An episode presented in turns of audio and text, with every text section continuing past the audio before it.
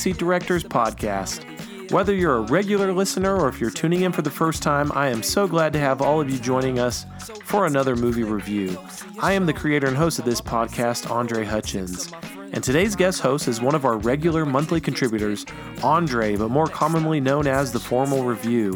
It's a double dose of Andre today, so sit back and let us fill your ears with wonderful movie knowledge.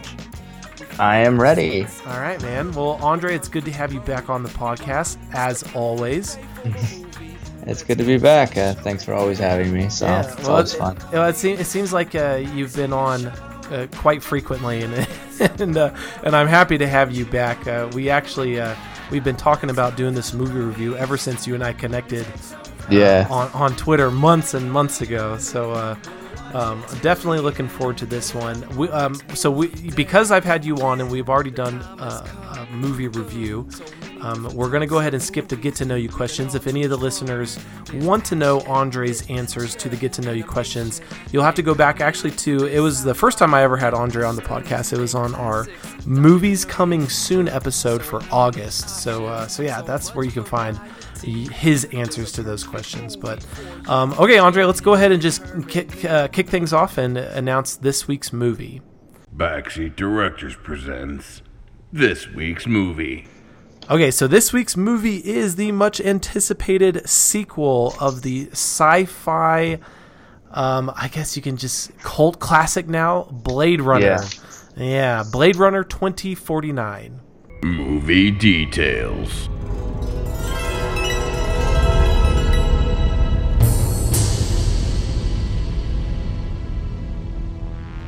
Blade Runner 2049 is a direct sequel to the original Blade Runner movie, starring Harrison Ford that debuted in 1982, some 35 years ago.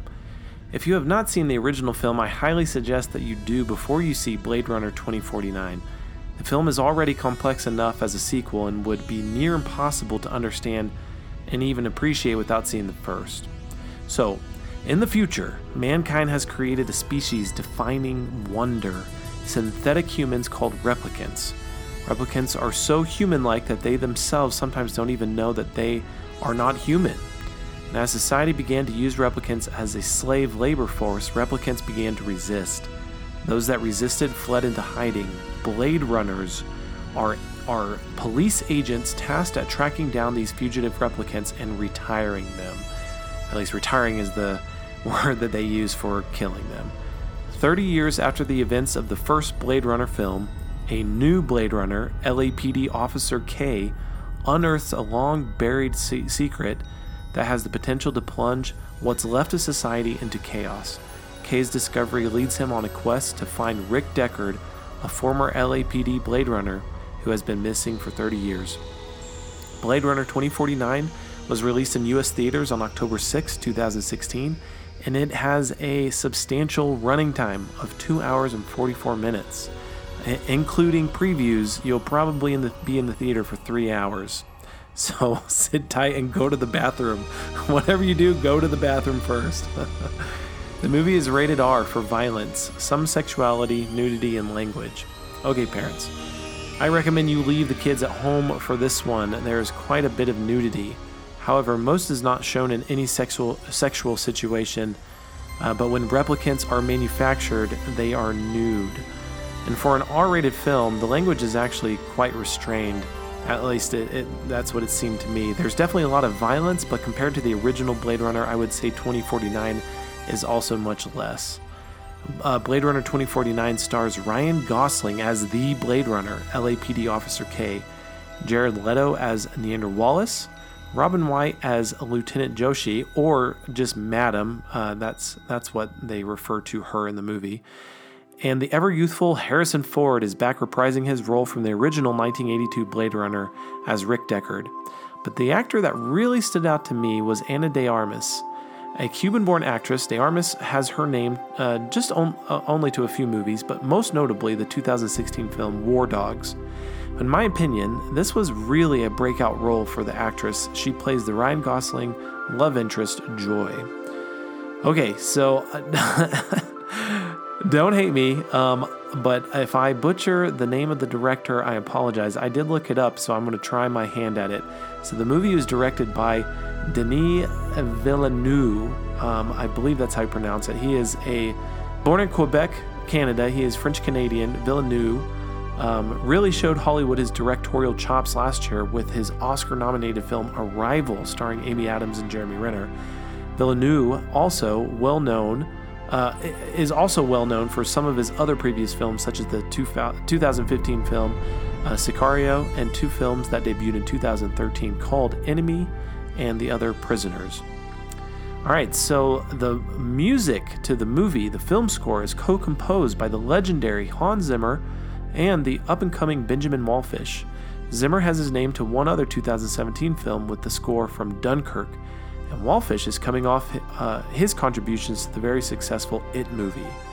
Blade Runner 2049 had an estimated production budget of $150 million. However, it had somewhat of a disappointing opening we- uh, box office weekend in the US, bringing in only $31.5 million. The worldwide box office has helped to close that gap, but has only pulled in just under $82 million combined. These are definitely disappointing results for Warner Brothers and hopefully a learning lesson for the studio. I think too much was expected from the casual moviegoers to have already seen or been familiar with the Blade Runner movie from 35 years ago. And really, not much was revealed in the trailers to attract new audience goers, and ultimately, this movie will underperform far below expectations. Okay, everyone, let's get on with this movie review. Backseat Directors Movie Review. Okay, Andre. Yeah. So let's um. Okay, I, I think I want to start off by asking you this. So let's actually, yeah, let's let's start talking about the original Blade Runner because I know you hold that movie in high regard, and you just got done watching all. Is it three versions or four versions? I don't even know how many. Uh, I watched uh four different versions. There's technically a fifth version out there. I was not able to get the hand on on, on that. So there's the U.S. theatrical cut, which was released in 1982. But before that, there was a um, basically a screening cut that was like I think released in San Diego, um, and that received like apparently poor. Uh, um, reception. So they when they released the 1982 version, they made some changes. They made the ending um, happy, and so for those who haven't who's only seen the final cut, um, what happens is when Rachel and Deckard leave, then they go off driving into the countryside, and then there's like uh, leftover uh, countryside footage that was actually like I think leftover footage from like The Shining. So no, yeah, and it's kind of like not. It, it's just like it's a Hollywood ending, which like some people I know like there are some people out there who do like. I personally don't. Um, in addition to that, there's also like this weird voiceover that um, Harrison Ford does that kind of, I guess, just like talks about the story and like gives small random explanations. But basically from what i've read about that scenario what happened was is that ridley scott and harrison ford both really didn't want that. So when they um, when they asked him harrison ford to come in he wasn't really directed. He just, they, they just gave him lines and then he just said them and then that was it. So it kind of it wasn't like in my opinion i don't really like that one um, as much well wait hold on hold on because i think you said that that was the final cut but that that's the theatrical cut is it not yeah yeah i said okay. for those who haven't seen the uh, final cut so oh okay okay yeah yeah, yeah. Um, and then the us i mean the international cut excuse me uh, theatrical cut it's basically the same film it's just there's a little bit more violence um, I didn't really see like that much difference because I had already seen obviously the director's cut and the final cut like years before I saw those. So I mean, it, it for me it's about the same as the U.S. theatrical cut, and then there's the director's cut, which was released. Um, on I don't remember exactly what year. Uh, 1992, which is actually the first one that I saw. Um, I don't remember what year, but that was the first edition that I saw. It basically changes a, a, a lot uh, the story a little bit more significantly. Um, adds in the the whole debate. It's the one that started it whether Deckard himself is a replicant, Replicant. Uh-huh. human. Um, and they remove the happy ending and also the uh, voiceovers. And then the final cut was released in 2007. And that one, Ridley Scott came in because he had only was working as a consultant on the um, director's cut. He actually, it's called the director's cut, but he wasn't actually putting the film together. Um, I don't remember the reason why offhand, but anyway, so then when the 2007 version came out, he had full artistic control, so he was able to essentially create the film that he wanted. And so that's the one that I like I hold the highest and that is the one that um, this uh, 2049 is a direct sequel to. Um, yeah, so and I really, I really love the f- the story just based on the, like the many philosophical questions that it brings up um, and stuff like that. Yeah, and so that that was actually going to be my next question was, you know, so all, all the different mini versions of Blade Runner, the original, um, you know, so uh, the final cut is your favorite. Yes. Okay. Okay. And so for our listeners who who are unfamiliar with Blade Runner, the original one, or who have not seen it, um, uh, I, not that not that this is going to get into spoiler territory, but I do want to give background on the original Blade Runner because that's the only way Blade Runner 2049 is going to make any sense in terms of our review. And Right. Because Blade Runner 24, just like you said, it is a direct sequel. So if you have not seen the original Blade Runner, do not go see Blade Runner 2049. Probably, I mean, even though I've seen the original Blade Runner, Blade Runner 2049, and I just saw it today, like just a few hours ago. Yeah. Um, I'm still thinking about it. I'm still wondering about it, even while in the movie. Like I was making sure I was paying, t- you know, close attention to the movie, to the plot, to the storyline. Um, yeah, if you haven't seen the original Blade Runner, press pause on this podcast, go watch it, and then go watch Blade Runner 2049. Um, Right. But maybe d- give us give us like a 30 second quick synopsis, Andre, of Blade Runner, the original one. So basically, it's a dystopian Los Angeles set in 2019, two years from now. and basically, they have these um, synthetic humans that are genetically um, created. They're called replicants. They're bioengineered by the Tyrell Corporation. Each replicant is so-called um, given a death uh, a death day, um, which is four years from their birthday. And but they don't know when they were created, so they're always living in fear. And so basically, this uh, group of replicants led by Roy Batty, who come back down to Earth um, to try to get extended life. And they're obviously found out that they're doing this, um, and uh, Rick Deckard, I mean, uh, Deckard is then sent to basically retire them or kill them. Yeah, he And- he is the Blade Runner. That's what they call people who go and hunt down uh, replicants. Right. And so he basically, it's just this very type of um, mystery, detective, noir film um, that is, in my opinion, one of my favorite sci fi films. And I think it has a lot of um, aspects of like Mary Shelley's Frankenstein and a lot of different philosophical questions dealing with what it means to be human. Yeah, and so you so one of the parts that you said you said that the replicants come back down to Earth, and so one of the critical storylines of the replicants themselves, as it relates to the Blade Runner movie, is that they were created as a labor force to to do Right. hard manual labor off world and basically creating civilizations for humans to go live in on another world. So they do all the hard work, then they die. Um, and and so one of the biggest story, and this is where I talk about a potential spoiler.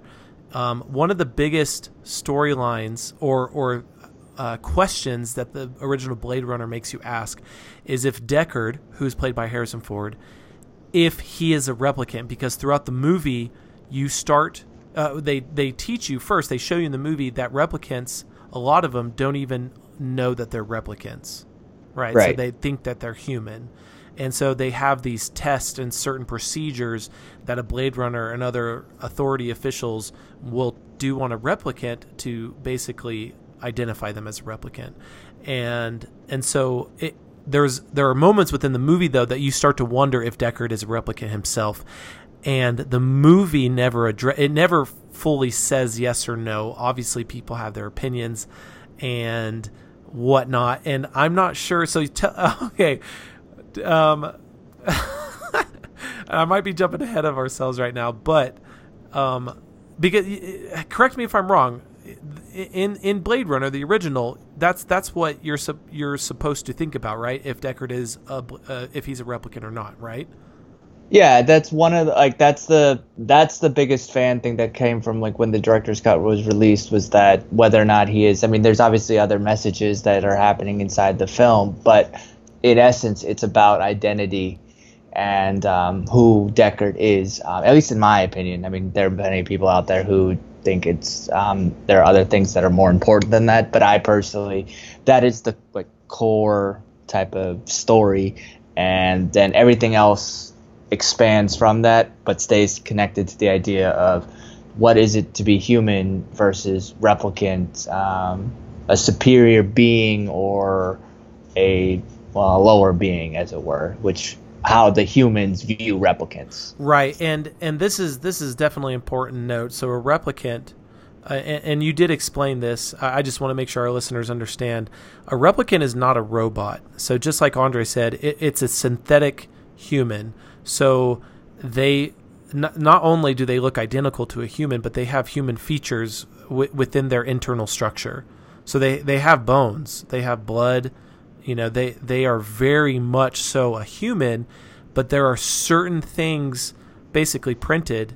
You know, like like any other product that you make would have some type of, you know, n- not necessarily a barcode or something, but something to identify them you know as as a replicant and that and and you will see that even more so in Blade Runner 2049 that under their is it their right eye I think it's their right eye yes it's right eye. yeah so under under their right eye there there's like a little code that identifies them um, and so on and so forth. And so so so that's why you know it, it's not just a question of artificial intelligence and how how humans view replicants.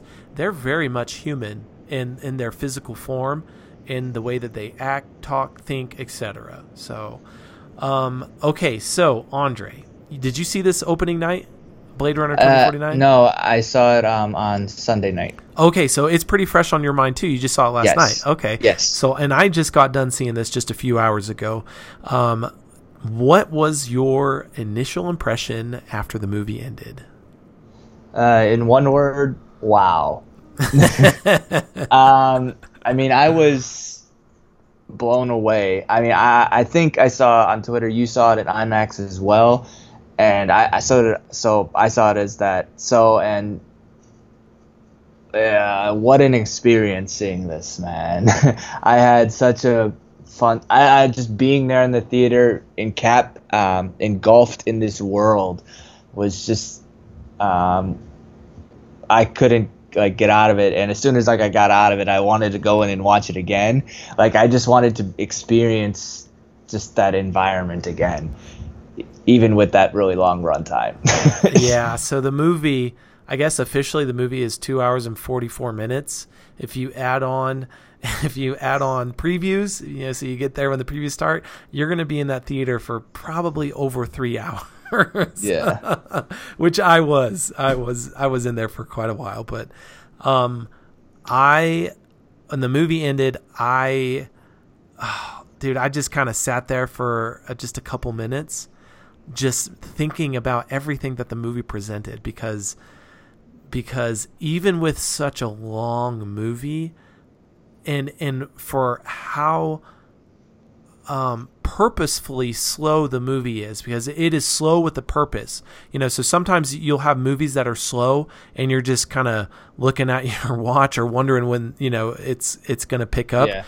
The movie is slow with purpose and and and in with that type of tone of the movie, it immerses you into that world. So just like you were saying, so the director Villeneuve, he did such an incredible job of creating Yes. a very immersive environment, uh, um, visually, um, but just just the overall landscaping views that you get within the movie, where on screen it will show you huge, vast, sweeping landscapes, and it will have these shots of you know of K, Agent K, or or, or Officer K.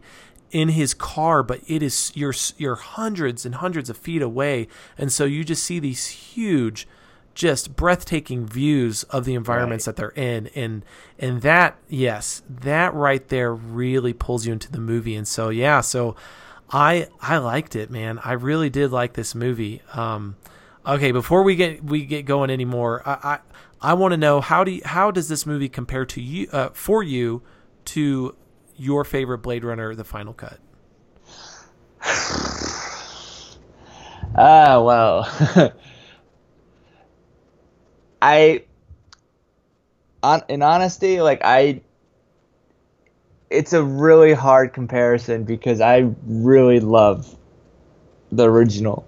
And there are certain things about the original that I think I like a little bit more in that like the philosophical stuff though that it deals with. I think it deals with it a little bit better than the uh 2049 um and and that's honestly in my i think it's just that's just my personal opinion about it.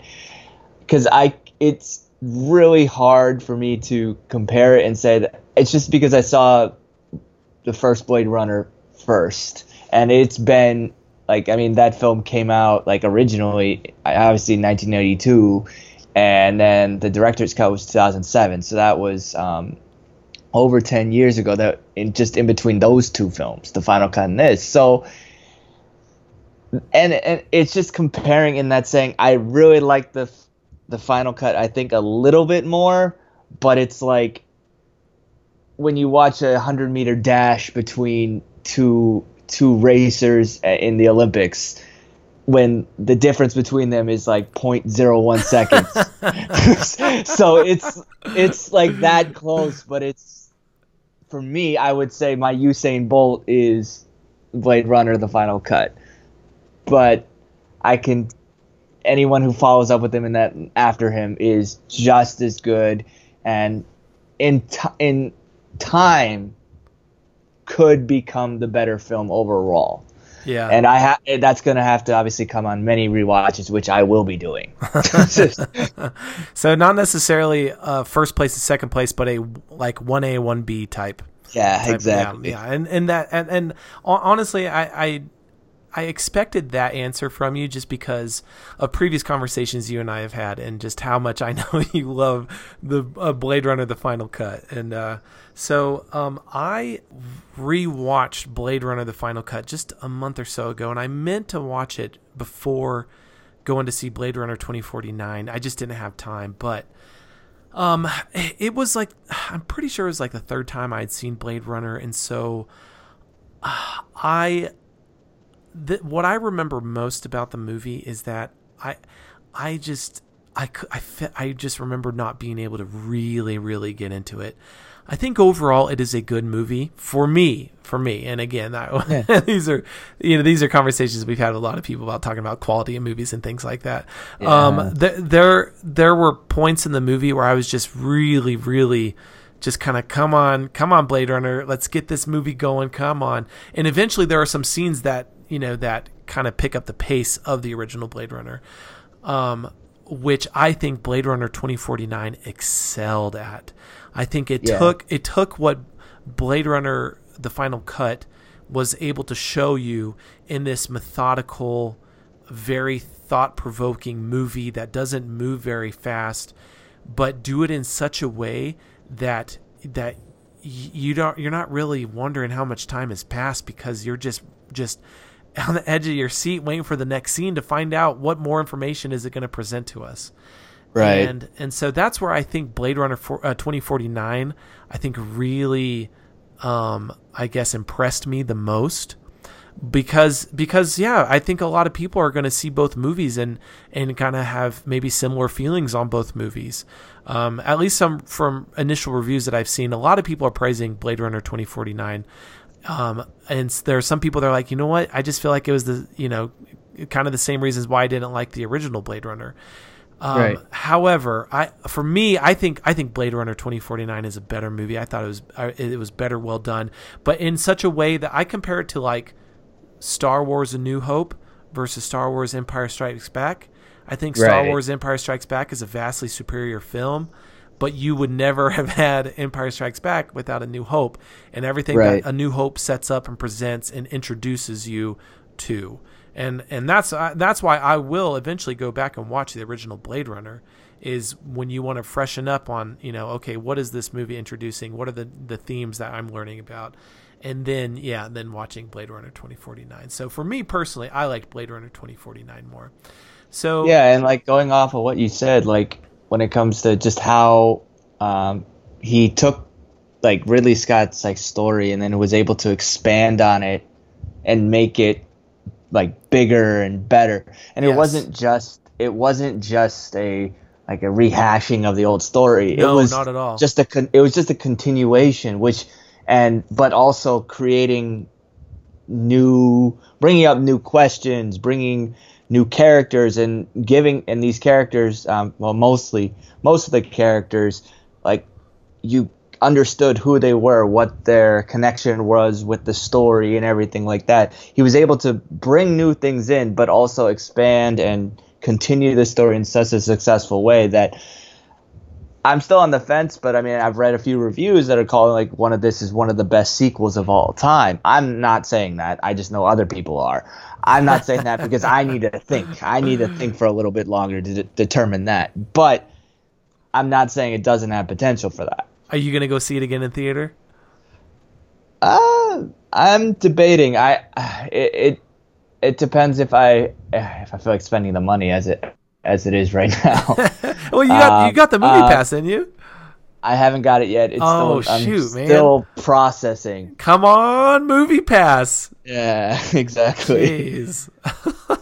um. Yeah. So okay. So let's let's talk about any, any of our critiques that we had with the movie. I- I'm very curious to know some of the things that maybe you didn't like about the movie, if any at all. Um, I would say like yeah, I I mean you mentioned it is that this film does um it is slow, and while I do think it's like perf like you said purposely slow, I do agree with that. However, like a little bit toward like the middle of the film, it kind of dragged a little bit, and I feel like some scenes didn't have to go as slowly as they did. I understand obviously what um, the director was trying to do and with the story, and I understand that, but it's just some of the scenes I was like, all right, I feel this could have ended maybe a minute or two ago, and it would have been just as effective. Um, I mean, and honestly, I think a lot of these may or may not be nitpicks, and they probably I probably won't care about them as time continues on. Right. Um, and I, there are a few characters that I do feel could have been like delved into a little bit more. I don't want to say which ones specific specifically at this point, um, because I don't want to. I don't know if we want to like do spoilers because that's the only thing is like with this film is that, like I want to talk about it a lot more, but it's I'm trying not to be spoilers because I think like, um, I just think like they could have talked about a specific character a little bit more. Um, they kind of did, um, but I just in other in in a way that I think may or may not be ex- uh, included in like an extended cut uh, type of thing. Yeah. But it it just for me like I don't think that it could have been it could have been done better. I I always I feel. Having said that, these again are potentially really nitpicks and potentially I'll stop caring about them as time goes on. Okay, so here's one of the biggest things that I I really wanted more from the movie and and from a specific character and and I'm not sure if this is the one character that you were talking about but it, and it's the same thing that I thought was really lacking from the original Blade Runner. So the person that starts all of this, the guy that creates replicants from the original Blade Runner is this guy named Tyrell, right? So he's Right. he creates the Tyrell Corporation. They're the ones that make replicants. And eventually, this is a big spoiler alert. So, for any of you who have not seen the original Blade Runner, uh, fast forward just 30 seconds. Um, but he he's killed in the original Blade Runner, right? So, the replicant uh, who's trying to prolong his life comes back, finds Tyrell, and he kills him. Okay. So, uh, ultimately, what happens, and this is, I, I I wouldn't consider this a spoiler, but the, more just of an introduction to Blade Runner 2049. That replicant or, or I guess those the that those versions of the replicants were shut down, and the Tyrell Corp went out of business. Right. So this this is the what what do you call it? Just the this I guess it's not necessarily like a scroll, like a Star Wars scroll, but just the the prologue that it gives you in the very uh, beginning of the movie, just to give you some background info to you know Yeah. what it's like right now. Ultimately, uh, I guess he would be considered the antagonist, played by Jared Leto, who is Wallace. Is um, he he purchases what remains of the Tyrell Corp, and he is able to start reproducing replicants, but ones that obey, right? So that Right. so you know, so they're no longer worrying about replicants who have this 100% total autonomy, you know. But now they're they've created them in such a way that they will obey, I guess, you know, authority or or those who are their superiors, and so, um, and so you have you have you have a, a, very critical and key character introduced into the story in Wallace, again played by Jared Leto, and there's really not much given on him, and and other other than just a few sentences that that I think they felt was maybe enough to show or to to explain to the audience what his his plans are and what his grand design and schemes are, but it just for me it wasn't enough. You have this this character who I think they were trying to go for complex, and he was for me he was just kind of a shadow as to you know what really was going on in the world of replicants and what I guess what he viewed as the future for them and and so that that was one of the things that was really glaring and stuck out to me. Um, uh, did, were you okay with that? Yeah, yeah, no, actually, that's the exact character I was talking about. Okay, okay, I well, perfect. I was, yeah, um, I, I was gonna say like uh, he like I mean you're right. He had a few sentences, and then if if for some for some people like I mean I did I watched it, so I kind of knew that also going in was those like three um, prequel shorts, I guess. Um, which like I, I enjoyed watching those and I, I kind of understood but i feel like when you take that when you if you take those aside from it you're right.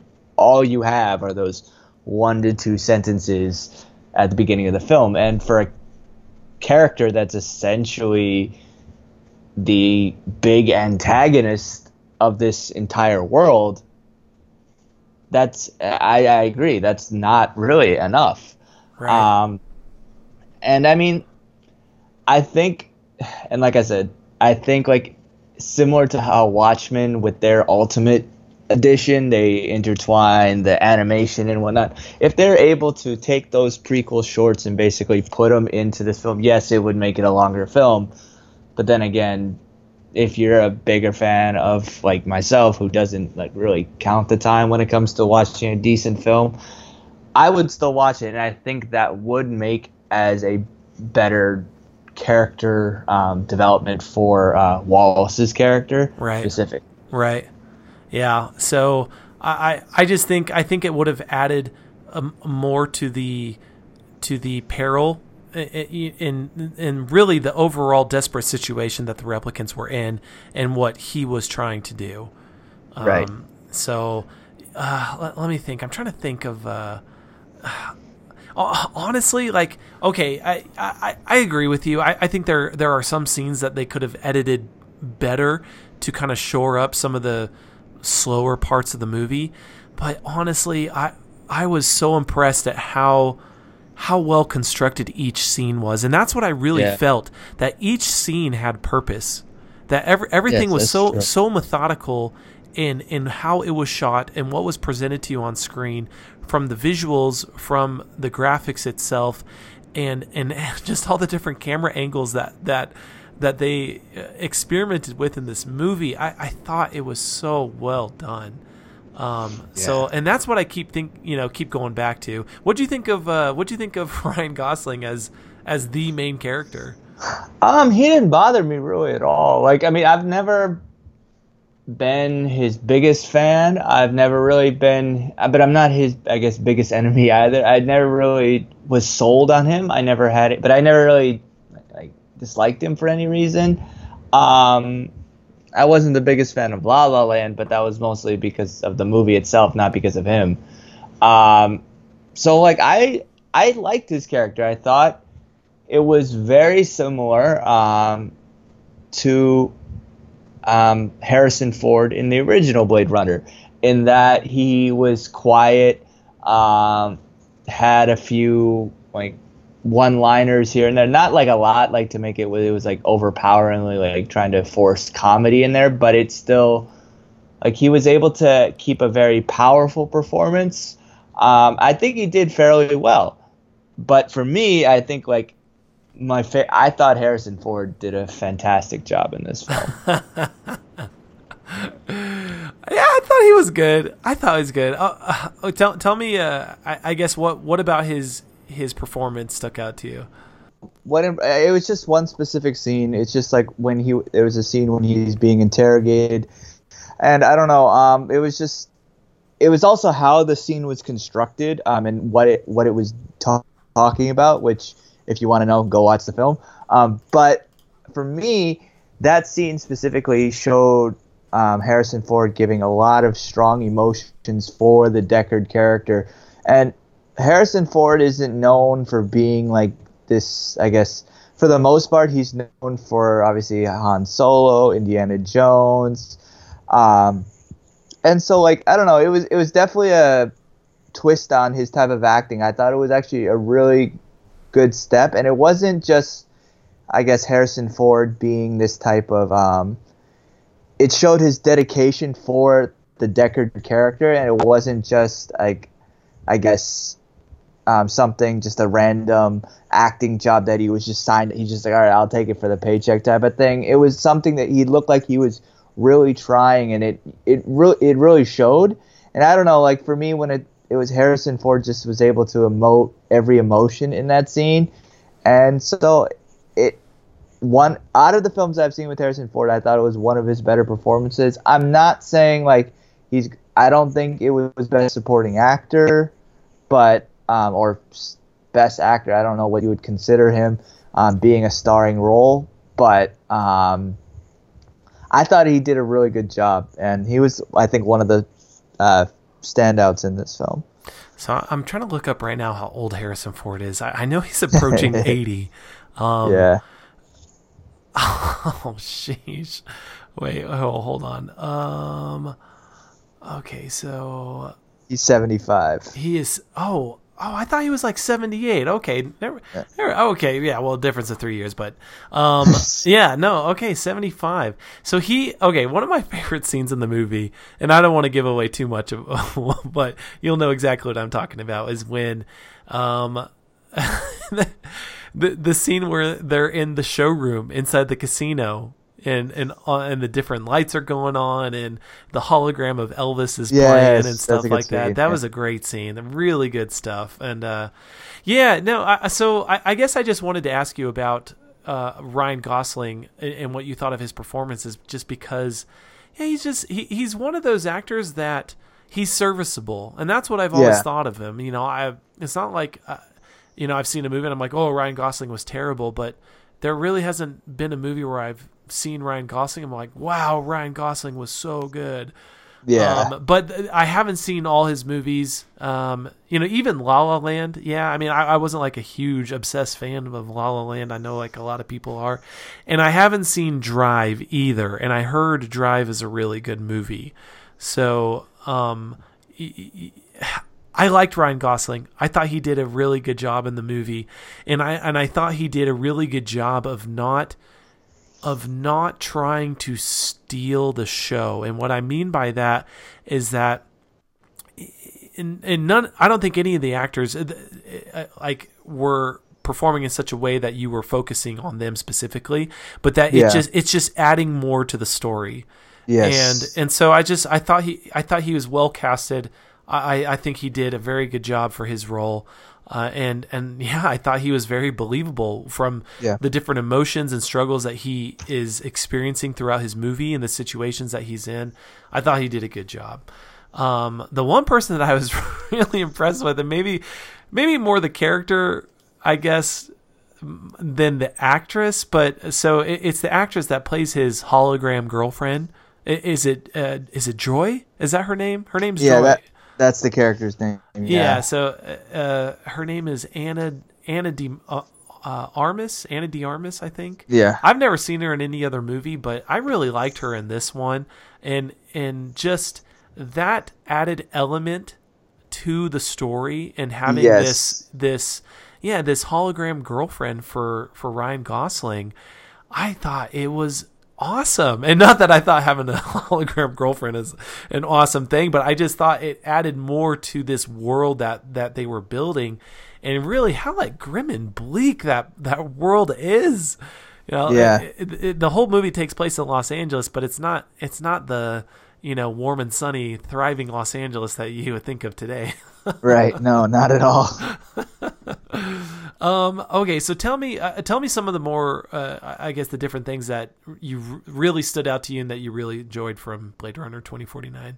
Um, well, I would agree with you. I think that that storyline about um, uh, with uh, Joy um, and uh, Kay, I thought that storyline was really well done. In that, like, it definitely goes into the whole idea of what makes a human human is that we're able to love, and I mean, it brings up the whole question: is that was it real love or was it programmed love? I mean, and uh, she's a holographic rep. I, I I wasn't exactly sure exactly how she was qualified because she's not a pleasure model or anything of that sort, but she's just She's like a companion. She's a companion Yeah. model. yeah. So it, it's was that love really real? Um, but you could see that both of them felt some type of emotion for each other, but you don't know whether if it's is it real love or is it like like I said programmed love or is what is that? Like you don't know. And I really love that con like that idea is just like what so uh, is this supposed to be believable? And then what she goes to to essentially be with him um, in a physical sense. I, one, I love that scene. Um, that was one of the scenes I think went along a little too long, but I really loved how that scene was done. Um, and I will say it, in, it was done, in my opinion, fairly tastefully. Um, in that nothing too graphic, but it was the style of it. And again, not to spoil anything, but I think you know what I mean. Yeah. I, how how they did that, and Yes. I, I I really like that, and I think like that goes back to how this film was directed and also filmed. The cinematography, and I think you kind of alluded to it earlier, was beyond fantastic, and the way the the guy, uh, what's his name? Hold on, I have it here in my notes somewhere. Um, Roger uh, Deakins, uh, I think is how you pronounce his name. What I mean, he was able to create this universe that was similar to the older film, uh, the original film, in that it was a very big universe, but also had like the knit and grit of like low street level type of stuff. And yes. And but on the complete opposite side of the spectrum, like you said, has this small ship going toward like this big like pyramid structure, and it's just so big. And it's be, seeing this in IMAX also supported this by all means, and and it felt fairly grounded. And I loved how he used like colors. Especially like I mean the desert scene. I mean that was obviously shown in the trailers, but that scene I thought was um, one great and I think that there's a funny kind of like a uh, I guess Easter egg um, in that scene, uh, in that it, if you think about it, um, there's it has to do with how they were testing for the replicants in the prior movies. Like they used them as questions. Yes. Like, yeah. So I really like that kind of like, eh. I like I like little things like that. Like there was a little small things like that. There was attention to detail, and um, the director's choice um, in like pretty much everything was, in my mind, the biggest highlight of this film. Um, that and the cinematography, I think, were the best parts. And like we talked about it, it expanded on uh, a movie that has been established as a cult classic and essentially a sci-fi classic, and just made it better. And oh, and so I, for me, that just like really made it really well. Like looking at the extreme details, and also another scene that I that really sticks in my mind is that wave scene at uh, toward the end. My word, I was lo- I I was so engulfed in that scene. It was I legit sat on the edge of my seat with my hands on my knees watching that scene. Like I was just I could not take my eyes off it. That the music was beyond fantastic as well. Like Yeah. it fit it fit every scene and I just felt like in that specific wave scene, like I felt um, every wave like hit hit them and hit like hit me in you know obviously not physical sense but in that same type of way. I felt every moment with that film and I, with that that moment. And I, I for me um it's just like little things like that like details. Um you see how the snow fly um uh, the snow falls and i don't know it just made every little detail seem ever so significant and i i just love that about this film Yeah, and that just goes back to what I was, uh, uh, I guess, what I had stated previously in my initial reactions to the movie. Y- you really, really get the sense, uh, and and I, I, I don't know. I just, I, I think this movie was really handled with care, and that's what you get with every scene. Every scene Yeah. is is detailed, and every scene is made with purpose.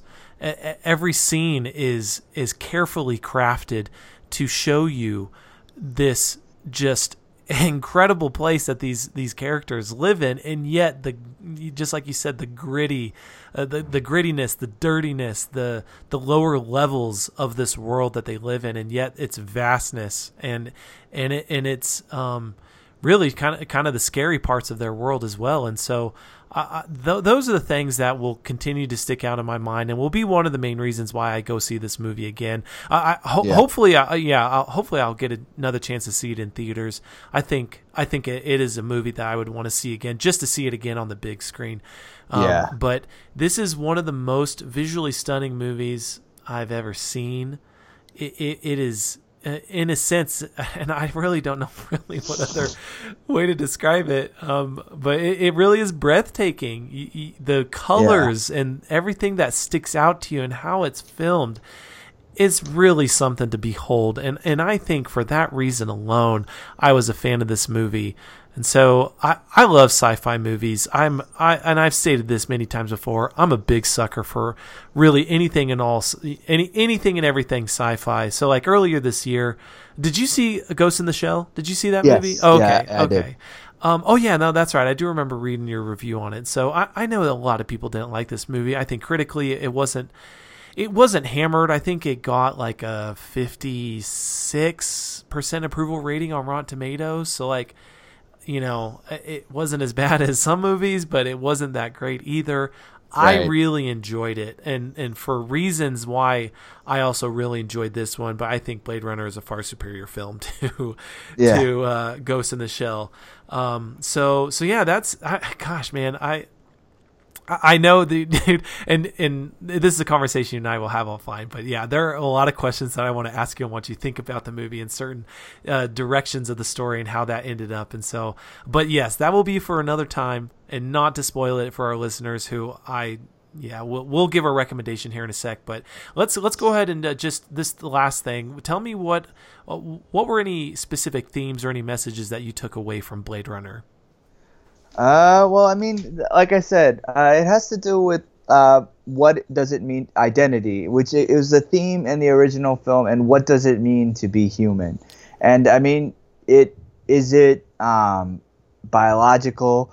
Is it uh, mind? Is it emotions? Is it uh, sympathy?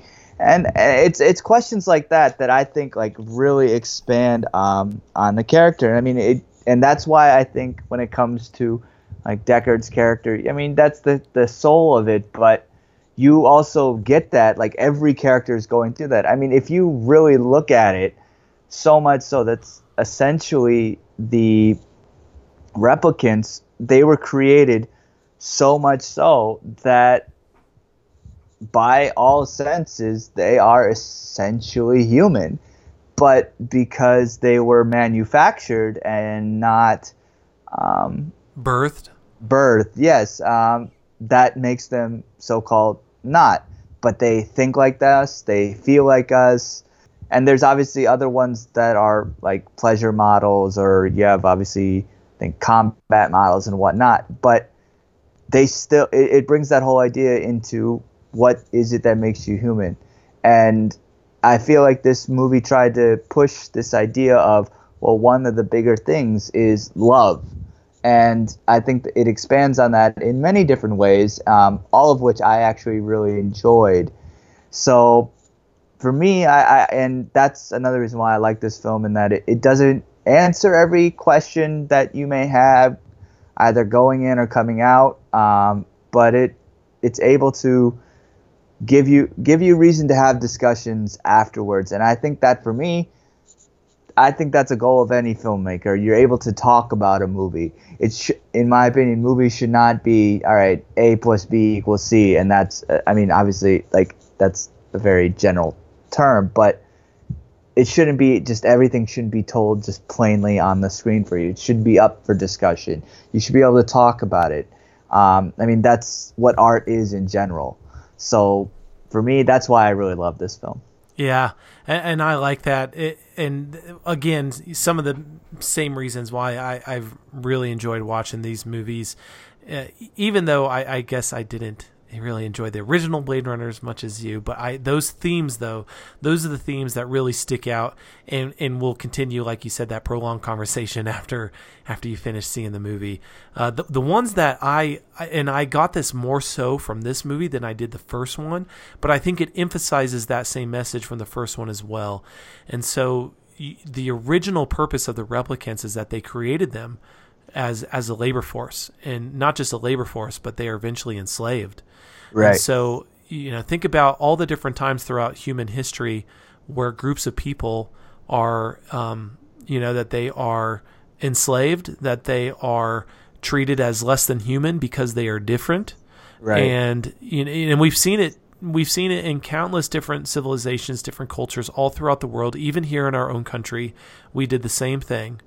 And and we see it happen in the Blade Runner movie or movies, and um and so you know it, it's this it's this growing fear among humans that you know the moment you begin to see replicants as human you're you are somehow losing control and losing power. But that's the whole that's the whole purpose. It's you know yeah. trying to keep power over them and and yet you see them resisting and you see them fighting back and you see them in search for their own freedom and so and that and I think that's one of the biggest messages that I took away is that anybody that has a sense of self and that has a sense of of uh, individual uh, individual uh, I guess what's the word? How can I say this? Individualness.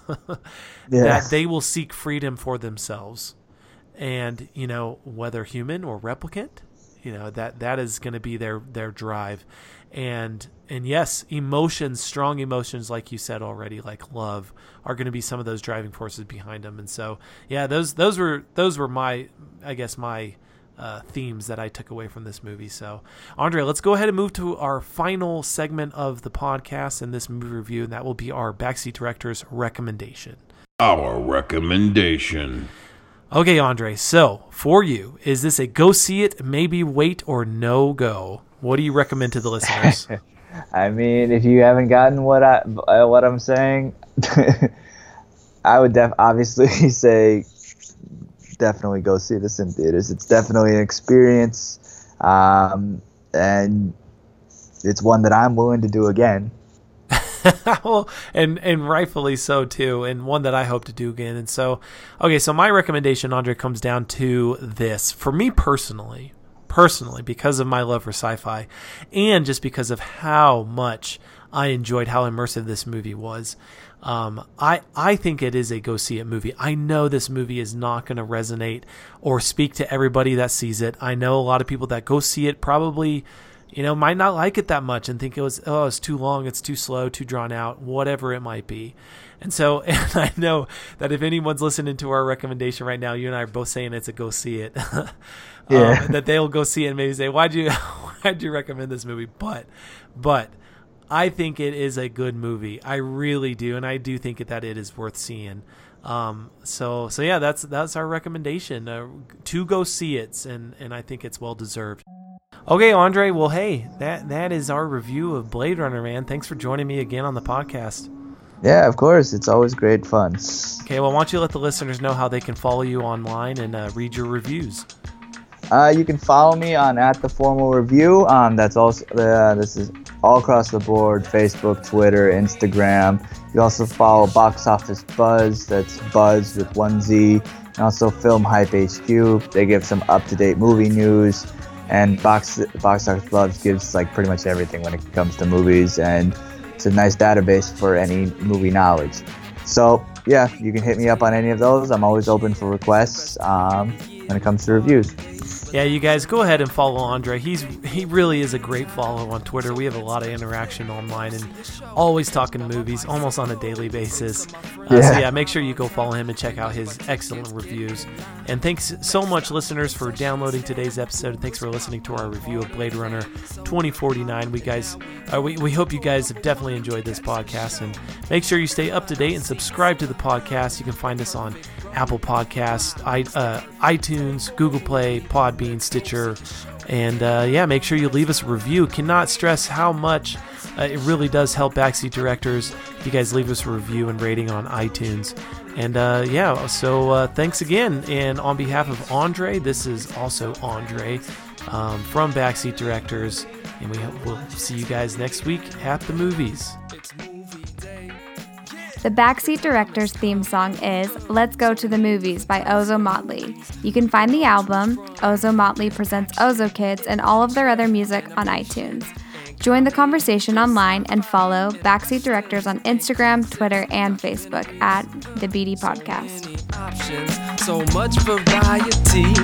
There's a perfect movie for you and him and her and me. Uh, so find your seat in the perfect row.